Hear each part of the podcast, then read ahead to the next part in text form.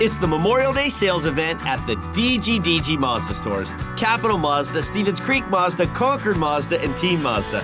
Hey, it's Sean Grant, and we've got over 800 brand new Mazdas with outstanding incentives like low monthly lease payments and low APR financing. Yep, it's just a great time to buy. So don't miss the Memorial Day sales event at the DGDG Mazda stores in San Jose, Concord, and Vallejo. Financing on approval of credit. We're getting you ready for the game on The Build Up with news from around the league, interviews, highlights, and more. Here's your host, Ted Ramey.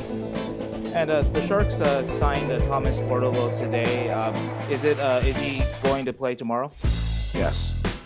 All right, good afternoon, everyone. That was the interaction in between Sheng Peng of San Jose Hockey Now and NBC Sports California and head coach Bob Boughner after last night's loss to Dallas asking about Thomas Bordeleau. Uh, he was signed to a professional contract. He was said to be heading to Minnesota for today's game, and Bob Boughner confirmed it that we will get a look at the Sharks' future uh, when he joins the team today and takes to the ice, and we get to see what exactly is there. Now, Bordeleau, if you've had any uh, opportunity to watch him at the collegiate level, obviously very, very exciting prospect. It seems like everybody on that Michigan team is an exciting prospect, but Bordeleau is uh, he's he's very, very exciting. No, no better term to describe it. If you've watched him play, he's a playmaker. He makes great moves out there on the ice. He has the ability to pass. He considers himself more of a playmaker as opposed to a pure scorer. But, you know, I am sure that he will be able to have the opportunity to show those skills in very, very short order. Obviously, came in with the Barracuda, had a nice impact. The Sharks saw enough. They said, let's bring him up. And so now we get to look at Thomas Bordeleau. And, you know, this is what the Sharks season has turned into. And I don't I don't have a problem with this at all because obviously you are not vying for a playoff spot anymore. You are no longer trying to look at what else you can do to make yourself better in the here and now. You are trying to make yourself better in the long term. And yes, I suppose there's always the risk of injury for a player uh, coming into the NHL for the first time, but that would be true whether it was in April or whether it was in October. So I am not particularly concerned about that aspect of this, but I will tell you what, I am just excited to see more and more of these young players that represent hope for the future because I think that's a, a big part of what we're looking at with the San Jose Sharks right now is the future. We have to start evaluating these players. We have to start looking at what they represent, what they can do, and what they can bring to the ice. It was something that Bob Boughner was talking about after last night's game. Yeah, I thought the young guys all played well. I thought that, uh, um, you know, Weatherby uh, coming in, I thought he played fine in the middle. I thought he had a little trouble in his face-offs.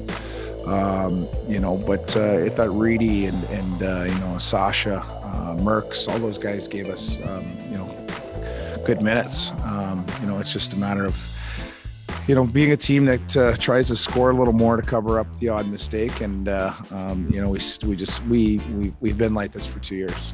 Um, nothing's changed. So, um, you know, we're in games, we compete hard, we have young lineups, um, just got to find offense. And the offense is the big problem right now for the San Jose Sharks as we look forward, as we look at the future. And that's something that we are hoping to see more of from a Dahlen, a Gregor, and a Chmelevski, which is what Bob Boughner was asked about also after the game last night. Yeah, I thought uh, all the guys he listed played uh, uh, pretty well. I think that, uh, you know, guys are being put in positions maybe. Uh, uh, a little unfairly, but there's an opportunity here, and and you know all those guys. I thought Noah's speed was was obvious tonight. He had another chance on a breakaway, and um, you know, those are plays you'd like to get finished. I mean, Rudy had a great chance on the two on one with Cooch. Um, you know, those are those are um, high end chances that you'd like to see finish. But uh, um, like I said, it's not for uh, um, not for the lack of being ready to play and executing and, and being structured. I think that. Uh, you know that team over there is a desperate team, like I said, and I think we, you know, we went toe to toe with them. Um, and I think I just looked at before I came in, and I think the chances were 10-9 for them. So, um, you know, that's a that's a pretty good stat on the road for us. Now, obviously, I do not want to put too much pressure on a player like Thomas Bordeleau, but I would not hate if he does come in and show the immediate ability to impact the Sharks' offense, to create more opportunities. This is something that I talked with Nick Nollenberger about the other day, just getting his thoughts on what he saw in Bordeleau's debut with the San Jose Barracuda, in which he did have three assists. Yeah, it took him a minute to uh, get a point at the AHL level in his first pro game. It was funny. I was still going through the lineups Yeah. when uh, the, the goal was scored. So, um, yeah, pretty good debut. It, it was funny too because the assist had not originally filed in on the the second and third assist right away. Um, I think well, one of them I believe was a primary, but one of it was a secondary assist. So all of a sudden, I take a look. I'm curious. I'm like, okay, he's got an assist here.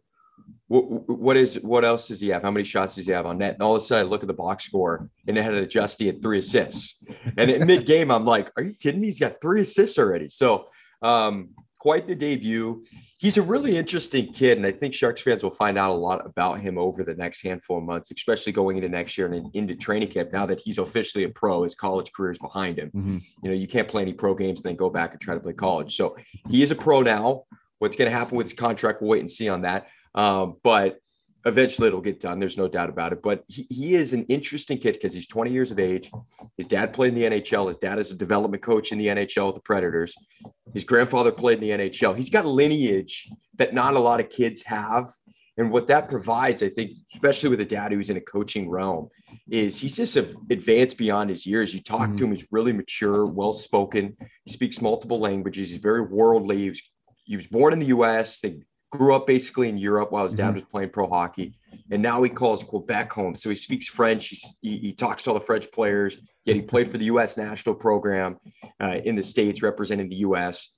Played at an American school at Michigan. Um, just a really interesting kid, really fascinating background, but very mature. And you watch the way he plays the game. I know it was one game and one sample size, but um, the way he thinks the game, the way he processes the game, he's got natural scoring ability. But I think, and he admitted this before the game as I spoke to him, he's much more of a playmaker. So now, is he going to score goals? Sure, but he's also going to set up his teammates. He's going to provide more space, more time to, to execute plays just off his vision and his hockey smarts. So, really encouraging prospect beyond just the surface level stuff. There's a lot there that I think Sharks fans should be really excited about. I'm excited to see what he does in training camp next year because when you get him with NHL players, we'll see how those skills translate, how fast he's able to process information. But I think his learning curve is going to be accelerated because of his background. And Nollenberger offered a bit more on Bordeleau. Yeah, and they're modern forwards too. You look at Bordeleau's size, and he's five foot nine, close to maybe 180. So he's not a huge guy, but you see the skills firsthand. Like he made a move in last night's game that most guys would have, I think he was carrying it down the right wing. And most guys would have tried to open up and play it on his forehand. Instead, he kind of twisted the wrist and flicked a little quick backhander to the back post. He had Holpgawaks chasing, trying to chase it down. It was maybe a six inches too too long, but just the the wherewithal to try to work it to his backhand as opposed to opening up his hips and, and trying to make a forehand pass. You just don't see that very often. That's a mm-hmm. confident player. These young players have a lot of confidence, a lot of swagger. But for him to, to just try to execute that and do it in in a quick motion, not not slow, try to get it over to his backhand. I mean, it was quick. It was bang bang. He he had it off his tape, and it, it was just like, wow, that was a pretty slick play. So um, you're absolutely right. The the tempo and the pace that these forwards play with um, is pretty impressive. It's really fun to watch, and that's why all of a sudden you jump into a pro game and they're able to step in and pick up points just like that because they have that type of ability. It's all the other things I think that'll get you to the NHL and allow you to stick, and that's taking care of your defensive zone, you know, being responsible, all those things that coaches love. But the skill you can't teach, right? So the fact that he's got that in his arsenal is what makes him an encouraging player and why you take them where they did.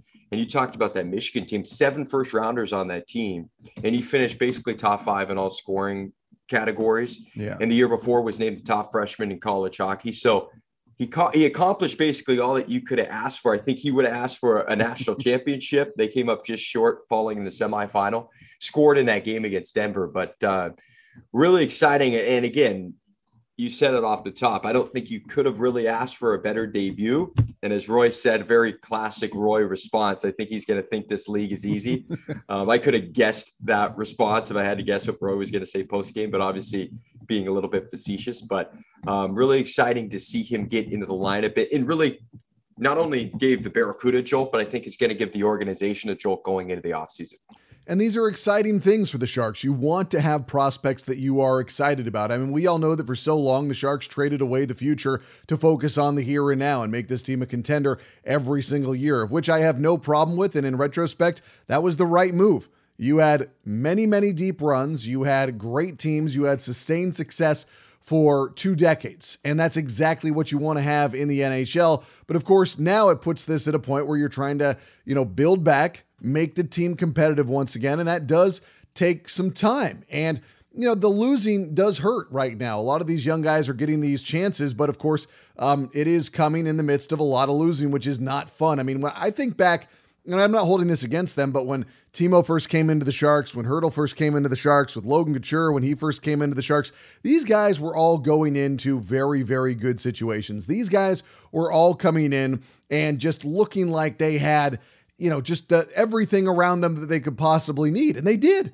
They were surrounded by so much talent that it allowed them to all blossom and grow into phenomenal talents themselves. They were phenomenal talents as they were currently constructed, but the fact that they were not the main guy that the other team was trying to stop, you know, it was like Logan Couture was one of many problems. Timo Meier was one of many problems. Tomas Hertl was one of many problems that the Sharks brought to the ice every single night. So that was what I just thought to myself and said, yeah, I mean, this is a it's a totally different scenario that these guys are coming into. Not that the current Sharks are lacking in terms of talent. Logan Couture, Timo Meier, Tomas Hertl, Brent Burns, Erik Karlsson, those five guys alone are phenomenal talents. I'm not denying that in the slightest. But across the board with the Sharks, this team is not what those previous Sharks teams were. There's there's no denying that, and I don't even try to claim um, that there is something you know that these teams are as good now as they used to be. No, we still have talent. We just don't have the depth of talent, and that's why the Sharks continue to have struggles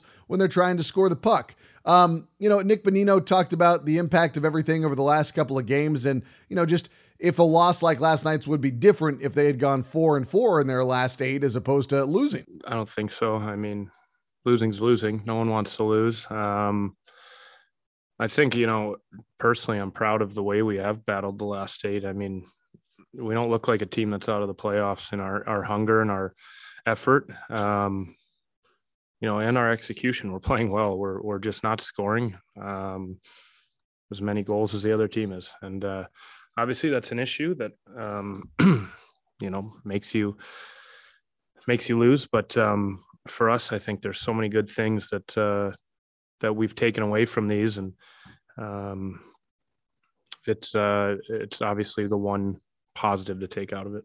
And he was also asked about what these young players should be thinking right now as they go through the tough times with the franchise. Yeah, I mean, it's the NHL, so um, you're always being evaluated, whether you've played 800 games or five games. Um, teams want to be the best they can be, you know, not only this year, but next year and moving forward. So um, everyone's got something to play for. Um, you know, first and foremost, pride. I think losing sucks regardless of your position in the standings. And uh, we, um, we've been in every game and we haven't been able to get the win. So, um, you know, it'd be nice to, to get one here. And Bonino was asked if he was pleased with what he was seeing from the younger players. Yeah, I mean, you're not going to, you know, be in games with playoff teams if you're not getting contributions and, and effort and um, solid play from from everyone in the lineup. I mean, these guys, um, you know, a lot of them started in in uh, with the Barracuda and have come up, and uh, it's definitely a learning curve. The NHL and um, you know, it, it's it's not easy, but uh, you know, your first ten or fifteen games, you you've got adrenaline and and um, you, you, almost always look good. And I think it's it's being consistent after that. That uh, as the years gone on, guys have gotten better and better at, and um, that's what you need to be an everyday player is consistency and, and effort. And um, as the years gone on, it's it's uh, there has been that for sure. If you can't get to the playoffs, you need to be preparing your team to get to the playoffs. And I feel like that's what the Sharks are trying to do right now and trying to make use of this season the best that they can. And we all know that change is coming in one way or another with the incoming general manager. It's going to be his team. He is going to be the architect. He is going to be the one in charge of everything. And, you know, that means he's probably going to want to be a harsh evaluator of talent with a lot of these younger guys. And he's probably not going to look at them maybe through the same lens that led to them being brought into the franchise in the first place or led to them being drafted or led to them being developed, whatever it is. Their unique paradigm is again their unique paradigm. They're going to look at things through their own lens and figure out what they want to do to put the Sharks in the best position to win. And I think that's what, you know, Nick Bonino has alluded to and Erik Karlsson has alluded to and Logan Couture has alluded to. They're all talking about, you know, they're all being evaluated and watched right now. It's not just the established players, it's the prospects as well. And you know, I think we see a lot of what these prospects can bring to the table, and they've been establishing themselves as being able to play in the NHL. But there's clearly a different level of ability than playing in the NHL and thriving in the NHL. I mean, Mario Ferraro came into the NHL and thrived pretty quickly. It was pretty immediate, it felt like. Uh, Ryan Merkley, you know, he came into the NHL and it showed he could play, but his, you know, his climb has been a little bit different. Now, totally different game. He's more of a transporter of the puck. He's more of a passer. He's more in lines of an offensive blue liner as opposed to what we see from Mario Ferraro, who has, you know, just been a great defender and is adding more offensive elements to his game. But this is how it works. You know, some guys, you know, Cale Makar, he came into the playoffs for the Colorado Rapids a couple years ago and was immediately a contributor. And now he finds himself as one of the best, you know, defensemen in the league. And it's something that we immediately uh, should probably remove from how we're viewing a player like Thomas Bordeleau. I don't want him to come in and be, you know, remarkable right away because you don't it shouldn't come easy, right? Like if it does come easy, you worry about it being a flash in the pan and then it goes away. I would like to see Bordeleau get out there on the ice. I wouldn't hate to see him have some success, but I think this has got to be a grind for him because you know, a lot of the guys, it's that second adjustment. They come in and have success, and then the league adjusts for them, and they don't know how to adjust their game a second time. They adjusted it from collegiate or whatever league they were in previously to the NHL. The NHL adjusts to them, and they don't know what to do at that point. And that's that's what happens to a lot of guys. They don't know what to do when they get to that next wall that's in the middle of the roadway that is their career path. And that's that that happens. Listen, this is not just unique to hockey. That happens happens in every sport. And so what you're trying to do is hope that you will have Bordeleau come in as being achievement oriented and have a path to climb to learn and understand how to deal with everything that's going to be thrown at him. I mean, yeah, if he comes in and he's a transcendent talent right off the bat and immediately looks like he is ready to be a superstar in the NHL, I'll take that by all means. But I think if there's been ever something to pay attention to that has a you know relationship to what we potentially are about to see is that you know Trevor Zegras has had moments of brilliance for for Anaheim. It just hasn't translated into every game in and out. And obviously, he's getting better and he's still at the start of his career. But, you know, I look at a hyper talented player like that and it's just, it's not easy. I know that you see, you know, a, a, Matthews come in and score four goals in his first game. And I know that, you know, some players arrive ready to go. It happens. But I just think, like, hey, let's let's see a development happen here. Let's not see a ready to go player. Let's see a player who has to learn more about his skill set and about his game and not try to force it into the NHL but adapt and build his game to what the NHL is asking of him. And again, I'll, I'll, take the transcendent talent any day of the week, but I also know that there is a danger with that early success for a lot of players because they, they don't know how to make that next adjustment. I can make the comparison to any number of sports because, like I said, this isn't just hockey, but it is something that I, I definitely will be paying attention to. And, you know, listen, I'm not against him having success. Don't get me wrong. I just want to make sure that there are the typical stages of development, and I don't expect him to come in and light the world on fire. Um, and if he does and it stays at that level, then yeah, I'll, I'll take it any day of the week. But we've all seen it where a player comes in hot, meets that resistance, and they don't know what to do next. Um, but it's again, this is exciting. I try to look at what we're going to see with the rest of this season, and I expect to see the Sharks continue to battle out there on the ice. It is an overused term with the Sharks this year, just like frustrated. But at the same time, it's like, hey, you know, if you can't be excited about the here and now because you're eliminated from the playoffs, let's start getting excited about the future. I know I was excited every single time that William Eklund touched the puck earlier this year. There was something exciting happened that happened when he was on the ice and when he was out there in control of things. He wasn't ready yet for the NHL. You could see that, but at the same time, you thought things were, you know, there there was obvious obvious potential there. And that's kind of what I'm hoping to see with Thomas Bordeleau. I don't want to see the finished product. I want to see the potential. I want to see the reasons why we should get excited. I want to see why this guy has been driving us all so high with our hype and our hopes.